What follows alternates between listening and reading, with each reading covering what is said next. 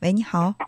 喂，您好。哎哎，你好，我想问一下，就是我有一个姐姐，然后因为小时候这个家庭原因嘛，嗯，这个造成了一些影响，然后现在就是随着时间，现在就是感觉她越来越有些严重。嗯你能说的再详细一些吗？啊，比如说她现在就是比较一一开始是小时候就是她不让我们几个像我们姊妹仨嘛，他不让我们动他的这个东西，嗯坐他的床啊啥都不让动。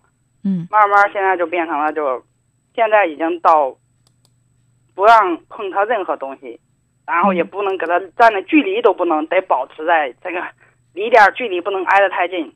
尤其是我从这个工作回来进门儿，然后回到家不让我洗手，就就我不洗手不让我进门儿。嗯哦，嗯，还有平时我们他家孩儿也不让我抱，就是哦外人都不让抱，都不能挨，不能看。嗯他觉得别人都脏嘛，就是身上脏。嗯嗯别人要是要是他摸过你，你摸过他的东西，他的东西他就不要了。哦，那就是在他这个，就是他的这个洁癖，就是在自己的这个小家庭，比如说他爱人、他孩子他们之间的这种交流互动当当中表现的明显吗？比如说他也不让孩子怎么样，给孩子就是洗手洗的特别的勤，或者对说啊，对啊，我我那俩外甥就天天洗的特别干净，可白了，嗯，一天洗好几遍那个手哦，只要一摸别的就得洗。啊，洗澡更是洗的特别勤，嗯嗯是不让他俩出门，说外边脏，也不让他俩出门，天天都关到家里哦，我天天关在家里不让出门啊，除了上学其他地儿不让去。哦。呃，就是你姐姐的这种表现是从什么时候开始的？你有印象吗？等最近几年我感觉严重了，以前没这么严重，以前后来大了，我们都，尤其就是成家以后，嗯嗯，成家以后比较严重，之前还好点儿，没出嫁之前还好点儿，他跟那个爱人的关系怎么样？嗯也不好，因为他我姐夫他不理解他，他不理解他这个是小时候受家庭影响，慢慢这个一步一步到今天，他不理解，嗯然后他嗯总觉得他他那样这那的，他就一个男的，他觉得老洗这儿弄那儿，他就觉得麻烦，慢慢他俩就吵嘴，吵着吵着吵着，现在矛盾就越来越严重，基本上很少在一块儿，电话也不打。哦，嗯，其实啊，我我因为我不知道这个你姐姐到底她是属于是比较爱干净、爱整洁，还是说是真的达到了一种就是强迫症这样的状态哈。但是我听你说的这种情况，呃，就是我感觉就是他有点强迫这样的可能性比较大。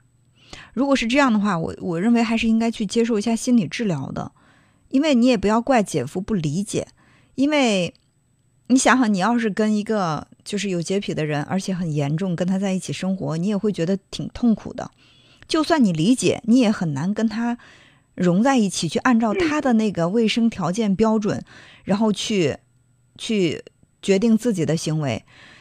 而且你会发现，这个这个洁癖，它并不仅仅表现在就是爱干净，可能在很多其他方面，它也会有一些这种呃强迫的这种表现。那这就会让跟他在一起生活的人很痛苦。比如说你姐夫，他就会因为你们现在就各自成家之后，可能在一起接触的时间会比较少，所以你就顶多你会在心里觉得，哎呀，他怎么这样，或者看不惯，或者说短暂的接触，你大不了我跟他接触的少一点儿。但是像他的爱人、他的孩子，需要长期跟他在一起生活，那是受不了的。所以我倒是能够理解你姐夫因为这个跟他这个感情受到影响。呃，我能够理解，呃，但是不知道你姐姐能否接受，就是她自我现在，就是想想，不知道从哪儿才能跟俺姐看好，要不然她这样下去，她的家就毁了。呃，是她自己感到痛苦吗？为她的这个对对，她自己是她自己都感觉，她自己也跟我说，她自己都能感觉到自己可难受。嗯嗯嗯她也知道，她有时候一晚上一晚上睡不着觉，她自己也感觉自己，她有时候就跟我说，她感觉都要像疯了一样，就感觉控制不住。她她知道她这会儿就，她用她自己的话说，就是她知道她这会儿犯病了，她控制不住自己，她也觉得那样可难受，可别扭嗯嗯嗯，但是他就是控制不住自己。就是，我们都想咋能让他，就是她让她再这样下去，她这个家就就真的就她在毁就是说他在内心是有冲突的，他知道自己没有必要去反复洗手，但是他还是控制不了对你像他，他有时候他就已经脾气也那个啥，他因为他不给别人接触嘛，慢慢脾气也那个。他嗯打完那俩完事儿，打完他也后悔，他也知道那样不对，他可但是他就是就就一下子上来就控制不住，就是。所以我我建议他能够接受一下这个心理治疗会好一些。对我，因为我听嘛，然后，嗯，我妈呢，她就这老人家，你知道，不出门也不知道哪有医生，天天我们我也忙起来。你你就是在你是在哪儿呢？是在是在哦郑州我在郑州上班呢。啊？他呢？啊，我姐在老家呢，她带孩儿俩孩儿，她也没上班。哦，呃，嗯我我建议还是他如果说呃方便的话，在当地找一个心理治疗师，能帮他调整。但是说实话，要治疗这个强迫症，呃，我觉得那个一般的心理治疗师，呃，可能嗯经验方面不是特别的足，就需要找一个。技术稍微好一些的、经验丰富的心理治疗师来帮助他调整。嗯，因为这的确是需要一些专业的这个治疗技术来，比如说可以用这个满贯疗法呀，可以用一些这个认知领悟疗法等等吧。呃，就一点一点，因为这个可能，而且这个过程可能会比较长，它比一般的心理问题，甚至是严重的心理问题治疗起来都会困难，因为他现在已经是呃我。如果说我没有判断错的话，我觉得应该是已经达到强迫症这样的一种状态了。那所以说，这个治疗周期可能会长，而且这个呃见效可能不是那么的明显。但是如果说一直这样不治疗的话，可能它会越来越严重，越来越严重。那无论是对他的家庭也好，还是对他个人的心理健康也好，我觉得可能不控制，那只能会恶化了，对吧？所以你先了解一些这方面的情况。如果说确实需要我们来帮助，嗯嗯，你们来联系咨询师也可以，因为要如果在郑州的话就会很方便，如果在老家的话，交通这块儿往这儿来可能也不是特别的方便。嗯，我建议方便治疗的话，还是在当地找，找一个至少是个二级的心理咨询师。呃，另外呢，就是看看他的这个咨询师的，呃，他的这个。治疗的这个达到了多少小时，这都是判断一个咨询师他的呃咨询技术好坏的标准。嗯，而且要看看问问他是否擅长这个强迫症这方面的治疗等等吧，多了解，然后选择一个合适的咨询师，我觉得可以很大程度的缓解他内心的痛苦，甚至可以帮助他治疗康复，好吧？好，好，嗯好，，那就这样，哎，好，再见。好好好。好，好我们的热线零三七幺六五八八九九八八零三七幺六五八八九九八八继续为朋友们开通，欢迎大家通过我们的热线电话来讲述属于自己的故事，也可以通过微信关注我们的公众号“文聪时间”，文化的文，聪明的聪，文聪时间，关注我们，留下自己的语音文字信息，我们来互动交流。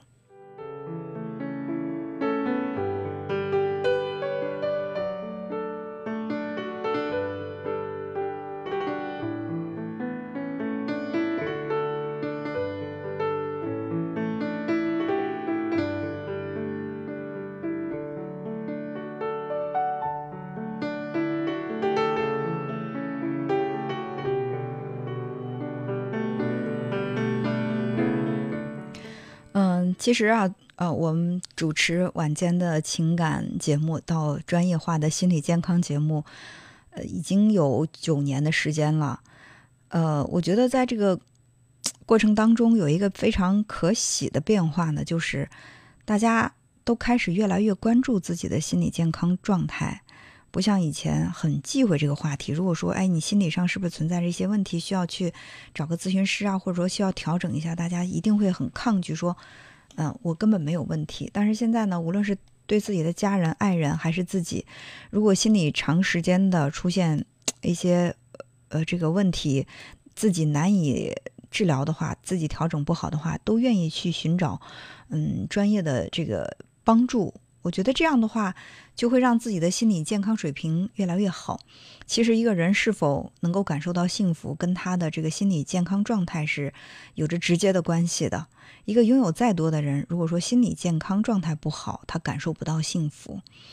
嗯，所以还是希望我们能够多去了解一些这方面的心理学知识。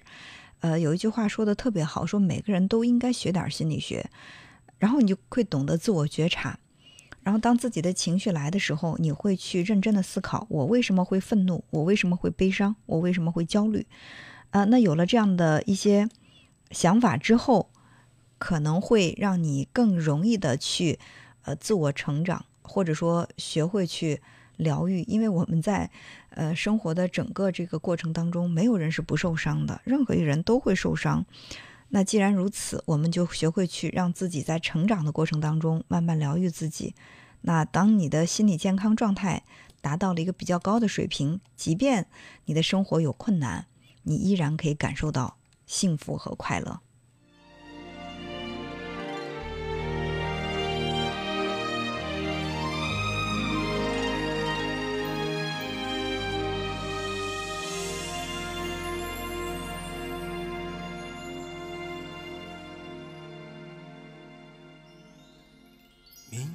这个时间，约在这个地点，记得带着玫瑰，搭上领带，系上思念。动情时刻最美，真心的给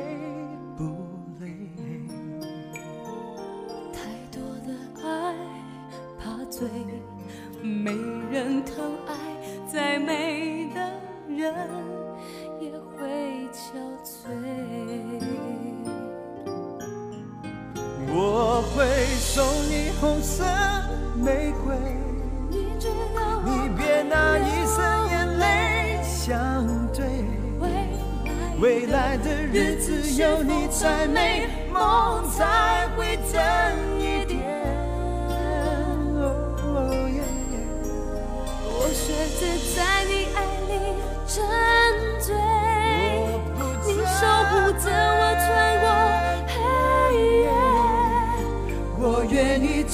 情路相守相随，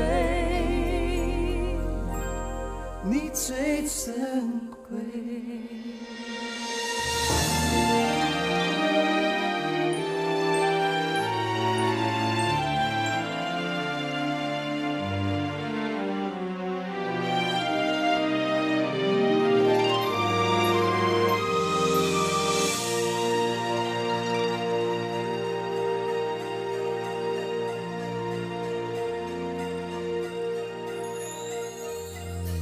情时刻最美，真心的给不累。太多的爱怕醉，没人疼爱，再美的人也会憔悴。我会送你红色玫瑰。那一生眼泪相对，未来的日子有你才美，梦才会真一点。我学着在你爱里沉醉，你守护着我穿过黑夜。我愿意这条情路相守相随。最珍贵，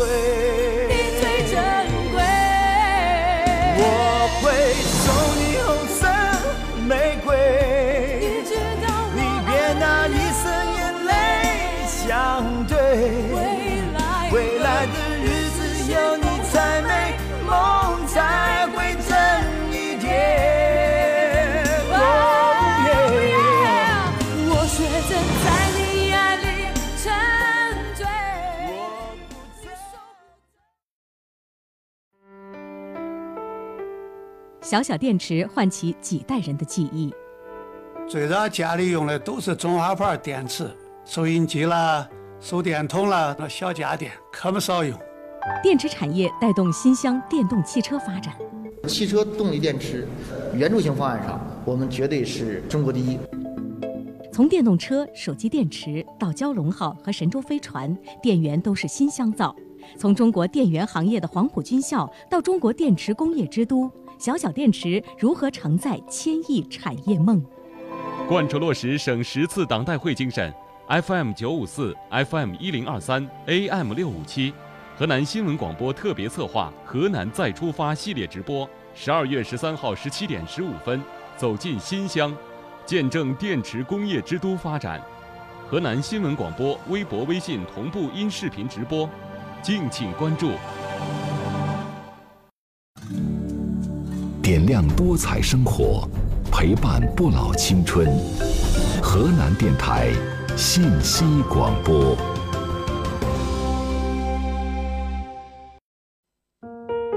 我爱上了夜，爱上了寂寞，爱上了自由。在黄昏，我把我的回忆散落在夕阳中；在夜里，我把我的心事写进电波里。文聪时间，跟你聊一聊你的故事。欢迎朋友们来聊聊自己的故事，拨打我们的热线电话零三七幺六五八八九九八八零三七幺六五八八九九八八，或者通过微信的方式找到我们的公众号“文聪时间”，文化的文，聪明的聪，文聪时间来关注我们，留言互动。好，我们来继续接听朋友们的热线，也欢迎您继续拨打零三七幺六五八八九九八八。喂，你好。哎哎，你好。啊，你是文聪老师啊？哎，我是文聪。我我想，我想跟你说说，嗯，呃，我有个女儿，今年三十岁了，嗯，这些年来一直给她介绍对象呀，她渐渐，呃，光嗯嗯不叫她见识给她那好像也是的养，我是他妈的，好像应付差事的，见了，她也不愿意，成天成年子的，今年都三十了，给她介绍她不愿意，自己又不谈，对着跟她说的时候，她不吭气儿。光说着一辈子不信，我现在心里想着，他这边是心里有问题，也不知道是咋着，我也没办法，想跟你谈谈，看你给我想想这是咋了。女儿现在工作了吗？她她有工作，有工作，最近又辞职不干了。嗯，她以前从事什么工作？她呃，她从事的工作，她她是出去打工来了。哦，打工。那现在呢？现在是在家。现在没有在家，他他现在他他不是呃打工，他租了地的，在那搁那住着，眼下没有工作。嗯，所以他这事儿，他就跟那都是应付差事的。嗯，就是我问他时候，他他一辈子都不相信。他他说他遇着这这这结婚，他有点那恐惧感，好，跟他不相信呀。你跟你跟孩子的爸爸，就是你跟你爱人的关系怎么样？俺俩的关系原来不好。现在呃呃这几年基本上没有啥问题。原来不好，不好到什么程度？反正原来小孩子们小时候，那咱光热气，应该是因为性格不同，脾气。嗯，吵架吗？啊，经常吵架吗？经常吵架打架。哦，经常吵架打架。呃，孩子的爸爸，就是你女儿跟他爸爸的关系怎么样？也差不多，但是他爸的人是。不老好说，不好说话，也不咋个，也不咋沟通。啊，这就找到原因了。你的女儿为什么说这一辈子不想找？